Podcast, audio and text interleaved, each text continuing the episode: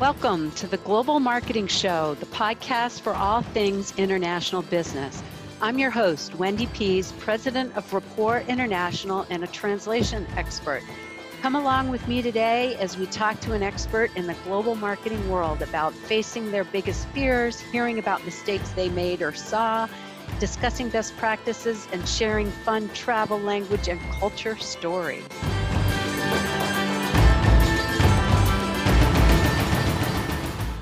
Hello, global marketers, and welcome to another episode of the Global Marketing Show. Today, I'm just, I'm smiling, I'm laughing because that's what we're going to do on this episode. So I'm really looking forward to introducing you to the guest. But before we do, remember that the podcast is sponsored by Rapport International, who always provides us with a tidbit for the start of our show. And today's tidbit is about rain because it's spring here in the northeast of the United States. And in English, if it's raining, we say it's raining cats and dogs to describe a hard rainfall. In Czech, they say that it's raining wheelbarrows. And in Dutch, they say it's raining shoemakers' apprentices. So Inge Carr oh. is here. Her native language is Dutch. And I got to confirm my source here. Is that what you say if it's raining hard? Well, I keep on learning myself, I guess. you keep what?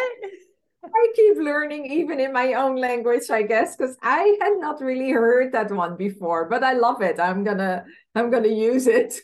So if you were in the Netherlands yeah. And it was raining really hard, and you wanted to say that in a fun way. How would you say it? Yeah, I. Gosh, you stumped me there for a moment. yeah, there is not really. I haven't really used that in in a fun way. More in a darn, it's raining hard again. But then again, it's it's so normal in Holland that it rains so much. so have you ever heard so you've never heard of raining shoemakers apprentices no i haven't that is why I picked this tidbit out for this episode because it's funny how sometimes we'll learn things from one person or AI, be really careful about using that because you'll come across things that are made up. So, but anyway, let me introduce you, Inge. So, Inge Carr, she's got a fantastic background in international roots. She's worked in Europe, obviously in the Dutch language, and then she moved over to the US and Canada back and forth a couple of times. So she's got lots of experience working across country, and she speaks five languages. What five languages do you speak, Inge? English, Dutch, French, German, a little bit of Spanish. I ventured out in other languages, but it's so poor that yeah, I won't go there. But I love languages. I love it. I do. Yeah, and so that gives you a real advantage for doing international marketing because you you instinctively get the importance of language.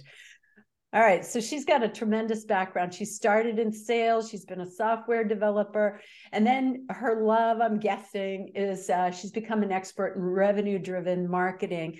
She's worked with multi billion dollar enterprises and she's worked with venture fueled startups that want to have a global reach from the start. So it's very exciting for what she's going to talk about today in her experiences. It's both, it can be applied to both startup and enterprise. She's now a fractional or interim CEO, and she owns Altair Strategic Marketing. So we'll give you contact information on the end. So, Inge, welcome. I am so happy to have you here. So, give me a good story about global marketing or working in a in one of these countries. Oh, where it's almost like where to start. But I think let's start where how how important like what is important to your international growth? Kind of what is the key to success? And it gives an insight why i am excited to be part of this show and talk with you wendy because from where i stand in my experience it is definitely it is language. And what do i see as language? Language is not only your words absolutely but it's also your visual and behavioral. And all that is packaged up in your brand. And to determine how you express your brand on an international level, of course, it's it depends on your operating structure, so your decisions in your international operating structure, but also on your resources and who you are.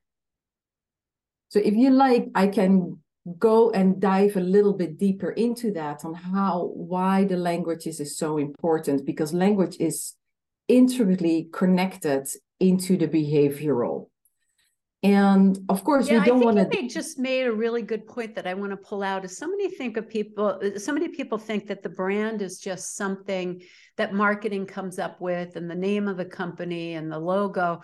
But you just brought up that it's operations it's resourcing decisions it's the culture it's the who we are like your brand really resonates throughout. And then it gets yeah. to be a real challenge if you work in multiple countries because we have different ideas and feelings and language, right?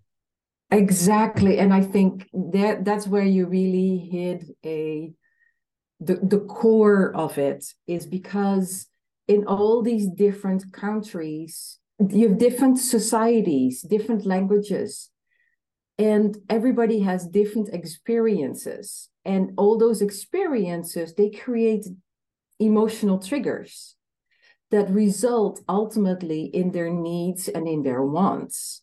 So if we focus on we want to gain trust because that is the ultimate where decisions are being made, we need to be understanding of what those emotional triggers are because 90% of our decision making is actually done on the unconscious level it's it's we make decisions 90% based in in an unconscious in our unconscious awareness. And only 10% is the actual the how the where the why that type of decision making that's really in front of our mind.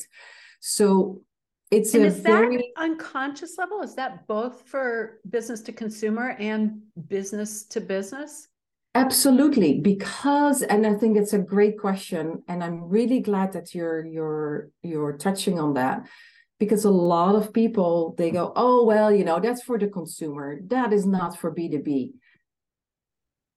That doesn't hold water because it's based on the actual functioning of the brain and it's the functioning of the brain. That's what we call in neuromarketing basically. That's where you're going to start touching that level of, of focus is where we really look at how do people make decisions and how does the fun- the the brain function in accordance. And that's why at the end of the day you're still marketing to people. Doesn't matter if you're b2b or b2c at the end of the day they're still people now, you may, in your conscious awareness, you may decide, oh, you know what, these points are important for my decision making, and these are the things that I need. At the same token, that so that is kind of the frontal process. At the same token, in the unconscious level, this is where you start gaining that trust and that first emotional trigger of I want to spend a little bit more time here. I want to find out more. I don't want to click out of the website yet. I want to stay here because there's all these triggers that making unconscious sense to me. And that's why that's driving me to stay on this piece of website, brochure, email, whatever it is. Okay. You know, so talking about the brain, I'm going to jump talk topics. I've heard that Olympic athletes, you know, they don't win on skill at that level. They're really winning on the brain. Now, I remember mm. talking to you that you worked on the Olympics in Canada. Can you talk? I mean, I'm fascinated by that. And I'd love to hear your experience of how the Olympics, like what you did there. And I think it was in multilingual marketing. Yes, yes, yes, that's right. It's, I mean, think about you know during the olympics you know you are now marketing an entire country as varied and complex as canada to the entire world so think about how the diversity of your product, Canada, and the diversity of all the cultures and all the languages that you need to hit simultaneously on a, on a global basis. So, how do you fit your culture, your languages, and then the distribution of assets across the globe to all these different pre- people? And that is not only uh, from oh to the consumer, it's also you know to to tour operators. It's also to your own internal network of your own organization of people in country. So you're hitting many different segments. You're hitting B2B, B2C, and your internal. So we actually had a structure that set us up for for success and the success was really at the end of the day that they won the world leading marketing agency award that year so uh, That's we did great. They won the award. yeah, yeah, we did yeah. something right. So, how did we go about that? So, I was part of the brand experiences unit, and we came up with a way to what we called our brand experiences, right? And how to content. So, the to give you a little bit intro into that, the brand experience, different facets that went into that, into our consideration before we determined what the experience would be and how we would market it. So, of course, there's some structural things that we'll just go over very quickly. It's kind of the role in Canada in the brand development, the unique selling points, of course, the criteria for brand aligned travel experiences and then okay, what so what call- are the unique selling points and do they go across all cultures and languages for coming or did you divide those out by who'd be more interested in what it when both actually so it depended on on the culture so where so in which country some experiences were promoted in, in multiple countries, but they may be translated in different ways. And I can give you some examples yeah, of that. Dig it, dig into that, that dig right it. there. I, I, want stuff. to finish up that that because I think it's worthwhile for your for the for the, for your listeners. Okay. what what it all entails because then it gives them the, the package. So we we talked okay. about the role of Canada in the brand development, the unique selling points, the aligned experiences, the EQ, experience quotient tagging. This is where we're getting into what you're asking about. Then we inventoried those into what we call the travel experiences inventory. And then of course we worked on the assets and and and the, the toolkit. So if you, but I'm hearing you want to skip over some of this stuff and go straight into the experiences. So let me give you some examples I no no no I jumped you ahead. So no, it's quite all right. but I let what? you get down into the details of what people found and where they made mistakes. Like if there were ones that you thought was a unique selling proposition for one country, but then you found that just bombed, or you know how you translated it and why. So that you know, but go ahead and say how you did it because obviously it was successful. You won the award. Yeah, and and really it came down to really doing your homework, right? It's like you have to do your homework.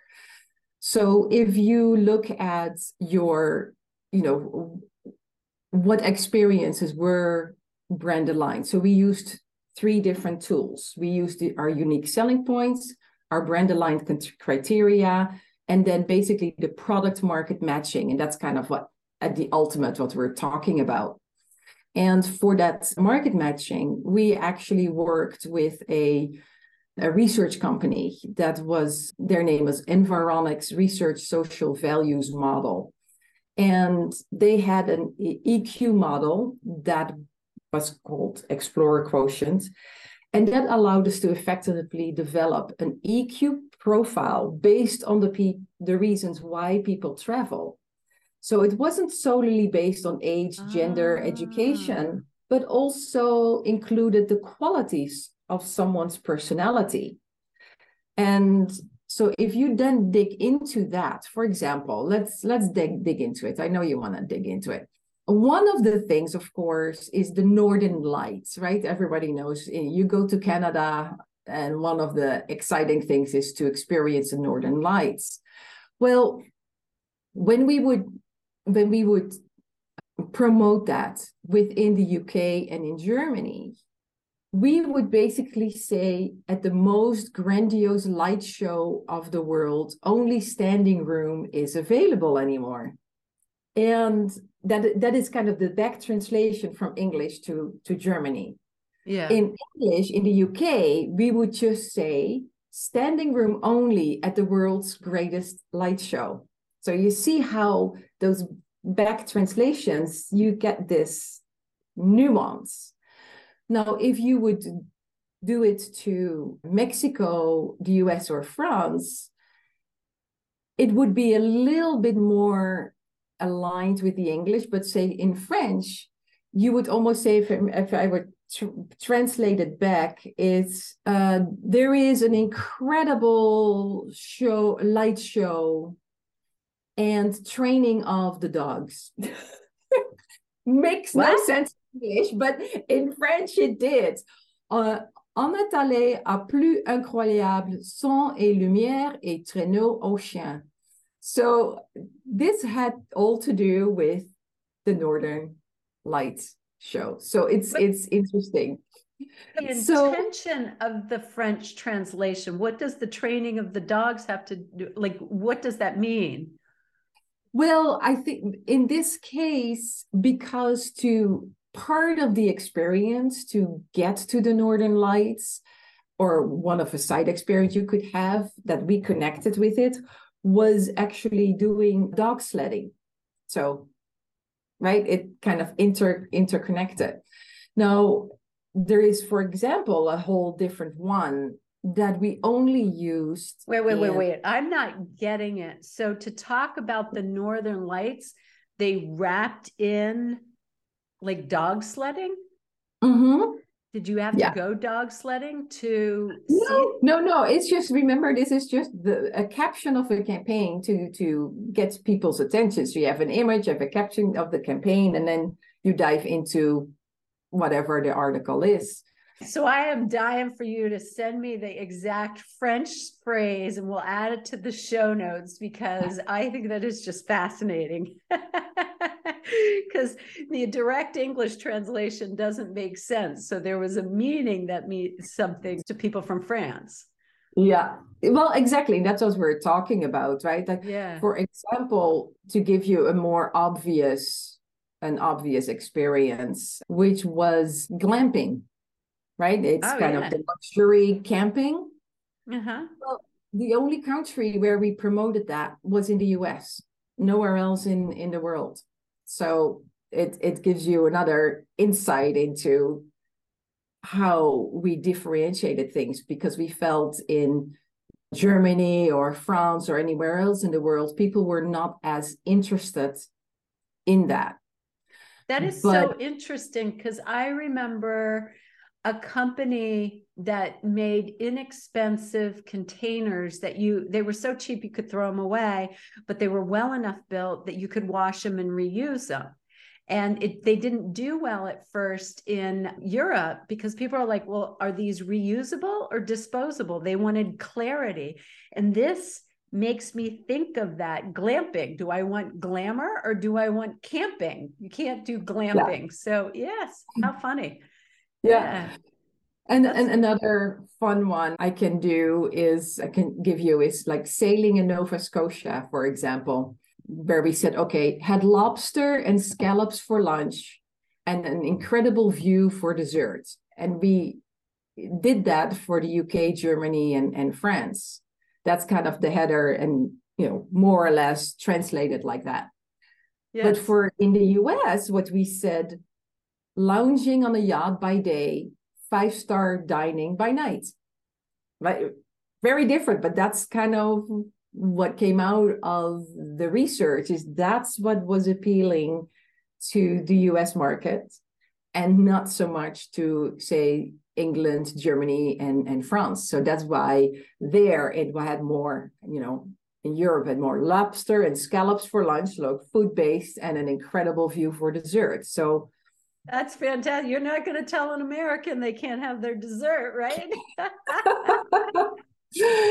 so it's it's interesting that that's that slightly nuance, but again, it's so important, and that's kind of you know your you where your role, where your organization comes in so strongly, where you sometimes a direct translation is not the best way to go. It's it's yes, your product is the same. So in this case, you know, sailing in Nova Scotia, that is still the same, but and your image may be very similar, although we also made image differences, but I'm not going to go there because it gets way too complicated. But how you translate the experience, the emotional trigger, what was important in, in the language that made people want to read more about it or want to actually go and do it. What made them take action basically. And that is the key to success. It's in your translation. And if you have a great organization a translator that works with you they can make you aware sometimes of these things. Like hey you know this is a great approach at lobster and scallops for lunch and an incredible view for dessert that really works well for for england like for europe. But you know in the us we need to tighten it up a little bit. We need to give it a different slant and talk about lounging on a yacht by day and five star dining by night. Like we need to be, you know, a little bit more, just a different angle, right? And that's where you get those nuggets. Yeah, that's that, yes, that is so so true because I know that there's been times that the translators will come back at Rapport International and they'll say, "Well, this just doesn't make sense. It's not going to work because family's not included, or there's too much family, or it's too indirect when you need to speak direct. So, all that cultural adaptation is so important that a good translator yeah. can do. Yes. Yeah. So, was there anything? I mean, it sounds like you did incredible and you won an award. So, it doesn't look like there were any missteps or any, you know, funny little things that happened. But I got to ask just in case, like along that way, was there anything to share there as a learning nugget for us? Yeah. The, and, and first of all, it wasn't I won the award, right? It was the organization, right? It's a whole, this is a big thing.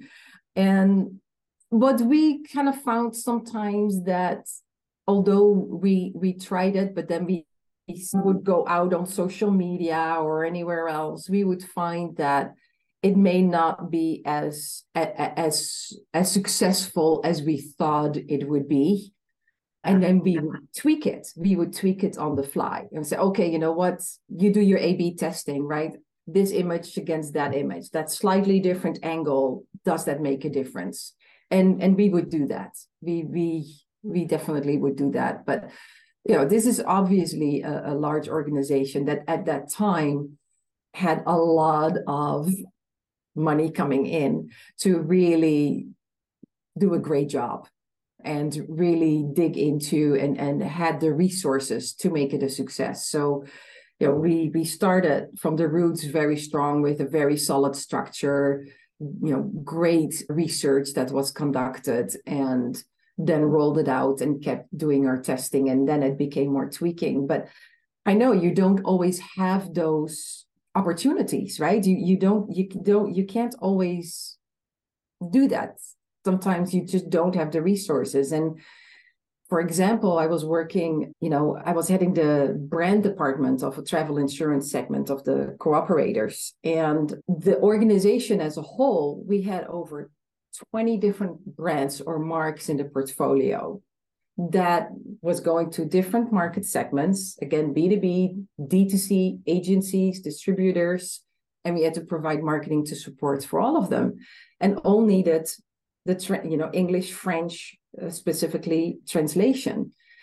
And although it was a you know multi-billion dollar organization, still the amount of resources that it required managing those brands I have to say, it was a little bit of a, a little bit of a mess. There were inconsistencies, and therefore we had brand recognition loss. So we actually went through an entire brand system exercise of how we, you know, how we should, you know, kind of what structure should we really have, and that really at the end of the day, and I can, you know, go over some of the the brand names and symbols and you know all of that stuff but you can imagine we had over 20 different brands mm-hmm. limited amount of resource so we felt we needed to organize it and still have the flexibility we really needed the organization because with the different ways of translation and trying to keep track and up to date and all the different brands, right? Because if you have a brand name in English, it was a different brand name and logo in French. And if you have 20 of those, I mean, imagine. I see that as a huge problem with so many companies saying, well, we let our distributors handle that in country. And then if you have distributors in five different Spanish speaking countries, you got five different brand messages, organizations, service levels. And so you're not yeah. building that global brand, which can help you build greater recognition. So how exactly. did you how did you go about cleaning that up?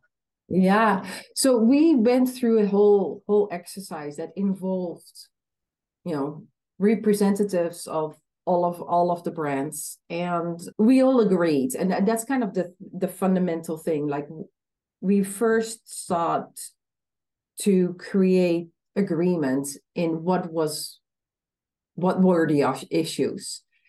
And there was a solid agreement that hey the confusion is causing damage to our brand. We mm-hmm. all feel that a brand hierarchy system is required and that it should account for all of the companies. And we also acknowledge that kind of the staff sense of ownership of the current brand could create some resistance in in adaptation. Right. We also agreed though that it had to work the, the new approach had to work for all the languages that we were using and i think that's key so at the end of the day you know you you you go through these different brand structure possibility, which is like a holding company or an asymmetrical company brand structure, we ultimately decided for the master brand brand because of its efficiency. You know, yes, we're a large organization, but at the same time, the amount of resources required to brand and to promote all these different products under different logos was was just not an efficient way to do it. So we chose the master brand. Basically, it was the simplest structure, and you just have one one logo and English and, and in French. So basically two, and then all its its variations on that. But that was just from an efficiency viewpoint the best. And then that so way. I'm curious about in the meeting you brought representatives of all the brands in and then how were they doing their translation did they have agreements with different translators was there an internal department how was that handled yeah so there were because of these different this was an organization that was built up out of several mergers and acquisitions mm-hmm. and so it, in the beginning it definitely like every kind of segment or most segments still had their own systems. So in the the area that where I was focusing on my department, I had my own my own company, uh, external company that was doing the translation, and that was becoming very familiar w- with our brand, and indeed would give those recommendations of, oh, you know what, you're doing this campaign. You know when you do it to in france we need to tweak it you know this way or that way. And and they were they were very very valuable. They were very helpful and saved us a lot of time. And for some uh, other units, you know, when they still lived under maybe a smaller brand, it could have been done by the, you know, kind of under under the the master brand's own company name. So that would kind of flow in together. But at the end of the day, everything merged together and everything is now operating as as a unit. So, so over could, time, so those resources came together all the resources came together. Now, did mm-hmm. you have anybody internally on that on the exercise where you brought the representatives of all the brands? Did you have somebody representing the translation and the multilingual communications in that? No. So what we had, we had basically the representatives of each brand. So of each brand unit. And mm-hmm. and and each, you know, kind of organizational or operational structure within the organization that was, you know, maybe one was i don't know car and the other one was you know a farm insurance or house. You know, there were all these different segments basically that would come together. So the internal that structure in the beginning what type of brand structure are we going to use was an internal process. But for as I said, for the implementation, some of the translation or a lot of translation was done with external resources. Yeah, and then okay, I so the rep- mm, the representatives that were there representing the brand, they were thinking about the translation, what they had to do because sometimes what can happen is all those people get together they think how we're going to do the branding they come up with something and they haven't thought about the other languages so what they come up with doesn't work. Yeah because we were in markets in in in in in in kind of the, the french speaking speaking area and and the english. Mm-hmm. In a way the group itself was already used to you know having having to deal with two languages at the same time. That that was already ingrained within the within the structure. Okay okay okay. That yeah. that makes a lot of sense. So people are already thinking that way because i've heard of organizations that don't think that way and that's where they run into problems. Yes. yeah yes. So yeah. this is fascinating. So we talked about the olympics and then we talked about this large insurance company even though they had a lot of smaller brands how does how does a small company or, or handle going globally or you know languages from the start if they know how they ha- how they have to go? Yeah I, I, think it's a great question because in a way we go back to kind of in the very beginning what we were saying what is your you know international growth what's your key to success? It's it's your language it's your words right visual behavioral and at the end of the day it depends on your resources and who, who you are. And so if we look at that, you know, we looked at it from a very large organization to you know the enterprise level so a little bit smaller like a few you know three and a half billion dollar organization but then if we turn that on its head and you go to a startup well for example you know startup may be doing in in construction because we talked a little bit about you know tourism and insurance. So let's talk a little for a moment about construction which is very different. It's definitely b2b and and it's it's really starting small right? It's if you're a startup you really want to go through an internal assessment and creating a quadrant i think works really well where you measure your market attractiveness and your ability to win and if you can be in that top right quadrant where your market attractiveness is high and your ability to win is high, then it's like, okay, you know, we can go outside of our current border constraint. And I think the easiest way is just to test it out. Like, you don't need there an operational structure yet. You don't need to focus on that too much. It's more like it's a product. Why don't we do some test projects? But, and this is where it becomes absolutely key. Although as a startup, you don't have a lot of resources, but the assets that you have and you determine that you need go to a trans your professional translation organization, such like yourself, Wendy, where you really can get the support of translating your value proposition. So all your collateral to have that translated and relayed out professionally because certain languages they need more space to say the same thing. So working with someone who has done that before and knows how to do that is is essential. So you you you got to spend the money. You you don't have the internal resources, but for that that's really the smallest the best investment you can make is working with an organization that knows how to translate your value proposition into different cultures and languages. Where do you see AI going with translation? well, that was actually my question for you, Wendy. I was actually going to ask you because this is your forte yes. in translation.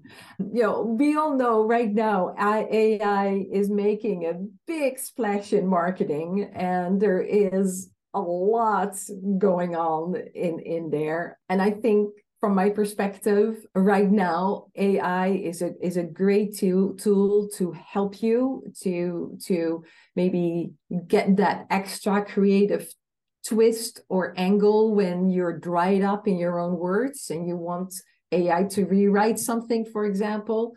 Now, of course, in automation, it's it's you know strongly embedded already in there, and that's not really the topic of this conversation. So right now, it's still, I think, at the point you really need to double check your data and how appropriate is it. But you know sometimes to write a, another creative piece it can be very inspirational and helpful. But how it's actually a question for you wendy. I would love you to answer that. How do see it's working from a translation viewpoint where I, ai is at today Oh, today. Yeah, it is not there today. I mean, I've been listening to podcasts with even the machine people, and they're all saying it needs to be reviewed. You know, they're talking about getting to a 95 to a 90% accuracy rate, but, and it's going to be really hard. It'll never get to the 100%. And that, it, it's going to be really hard to even increase after that. But the problem is, you make one wrong word, like I heard about a application for refugee status from somebody that had experienced a lot of trauma and you know was a legitimate one and it changed i to we and all of a sudden they went well who's this we it's not i reject you're out you know and i saw another instance where somebody was writing in english and it said something that was part of interpreter ethics. This was actually an internal writer for us. She added something to the internal ethics. Our review person said, No, that's not really an internal ethic. Where did you get this? ChatGPT. And I validated it on some good resources on Google. And we went back and we looked at it. And because the idea had been planted in her head, she was predisposed to to believe what she read someplace else but it was giving wrong instructions to an interpreter. So, you know, we, are very careful with what we put out and how we research it and the quality that we provide at Rapport International. So it you know, I like technology. I mean, that's just a crazy exciting thing. If I could go anywhere in the world and speak to anybody, but it's got me really worried. And so if you're using AI or ChatGPT for your translation, get it over to somebody to professionally review it. And if it's confidential, you got a mm-hmm. whole different problem because you've just put it out to the universe and you've you lost all rights with that. So enterprises are struggling right now. So I think where it will go is that we'll develop personal histories for companies where it, it's similarly to translation memory, where once we've mm-hmm. translated it, it'll you know it comes out with so you don't have to redo it but if we could build those individual memories for companies and then they can use it it'll get better and better so yeah. i'm really afraid in the short term just like the the programmers who developed it about how it's being used and the fake stuff that can be believed. Yeah, exactly. And also, I think that's a great point. And also, it can maybe translate with all the inaccuracies as you as you mentioned but then it also if you look at that from a brand viewpoint it's like we just spoke how important it is to really you know adjust your language to to a specific culture and and country and language for them to get the drift and for them to get that emotional hook. And you know ai isn't there yet to be able yeah. to do that right? Yeah and so, they, they, they say it'll shake out a lot in the next six to nine months in the industry but in the meantime just be yeah. very wary of it and keep a careful eye on it. So yeah. well we are we are out of time. This has gone so fast because it's been very very interesting you know this is coming at you what's your favorite foreign word well, I would not be Dutch if I would not take a Dutch word. But there is a Dutch word that was invented in, in Holland that I, the first time I heard about it, it, I thought it was hilarious and it always stayed with me. And it's so typical of the Dutch humor. And that is the, the Dutch slang for an ATM machine. And we call that in Holland, it's a flappen, a flappentapper. flappentapper? yeah. And so flappen is a, a Dutch slang for dollar bills. And tapper is the person tapping beer by pulling the tap handle. So hence the ATM machine. Which is if you put ATM into a machine translation or a AI, you'd get, you know, you'd get ATM, but uh-huh. but it might be much more appropriate to use a floppetopper. Absolutely. if I would be if I would be, you know, working with a financial organization that has to do with, I don't know, currencies and things like that, and you want to attract the Dutch consumer, in a fun way. Definitely. I wouldn't say, you know, the ATM machine. I would, you know, to the consumer, I would do some a fun spin on the floppetopper. oh my gosh, we got to get that into the United States. That's a really good word to adapt to adopt the floppetopper. oh, yeah, yeah, yeah. The Dutch are are very inventive in their in their words. And my my husband, who has French roots, he is U.S. citizen, but his mother was French, so we have an international family. And so our conversations often in English are peppered with all kinds of new made up words. Yes, so. I went to Mexico in first and second grade, and then I lived in Mexico and Taiwan and I, and I find I create words when I'm trying to look for something that I'm trying to say. So I can't even imagine with all the languages you're bringing in there. It's got to be fun. Send them over to me when you come up with them. Send them over. Oh, oh okay, okay. I will. Uh, yeah, I always get a. Sometimes I'm not even aware. I get a reaction from my husband, and he goes, "What? What? What is that? Well, you know, this, this. Oh, you mean blah blah blah." And I go, "Yeah, that's it." soon as you do that or, or, he gives you one just jot it out in a text and send it over to me a text or email whatever we'll do we'll do you're on okay so there are people out there that might want marketing advice and you certainly have tremendous experience and you work as a you know a, a CMO for companies when they need it. You also can consult with companies. Where can people meet you? or reach out to you. Sorry. Oh, okay. They can go directly to my email. It's icarr at altairmktg.com or they can go to my website, altairmktg.com or give me a ring. For in person is always cool. And 760-655-6451. So I'm always available for a little chat. Okay, so email is icarr, that's I C A R R at altairmarketing.com, A L T A I R M K T G, short for marketing.com, 760 655 6451. So, Inge, thank you so much for talking with me today.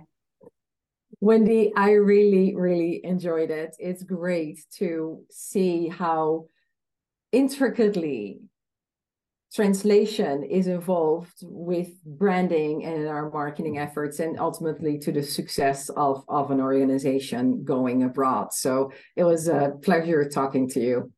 Yes, you too. And for those of you who are interested in global marketing, you can certainly search the language of global marketing to read more about the book that I wrote because a lot of these stories come up mistakes, advice for how to do it well. So if you're starting out or even if you're enterprise and you're you want to consolidate brands either reach out to Inge or grab a copy of my book and go read the chapter about rotary international because they went through the same thing and how they could coordinate a global message so do that. It's the language of global marketing. And certainly like us, give us a five star, subscribe, and we'll talk to you next time. Thanks so much. Bye bye. That's a wrap for this session. A big thanks to you for listening to the Global Marketing Show. Hope you had just as much fun as I did. New sessions launch weekly on all places you find podcasts Apple, Spotify, Google Play, and of course on our website. If you know someone interested in this topic, please tell them about us. Au revoir for now.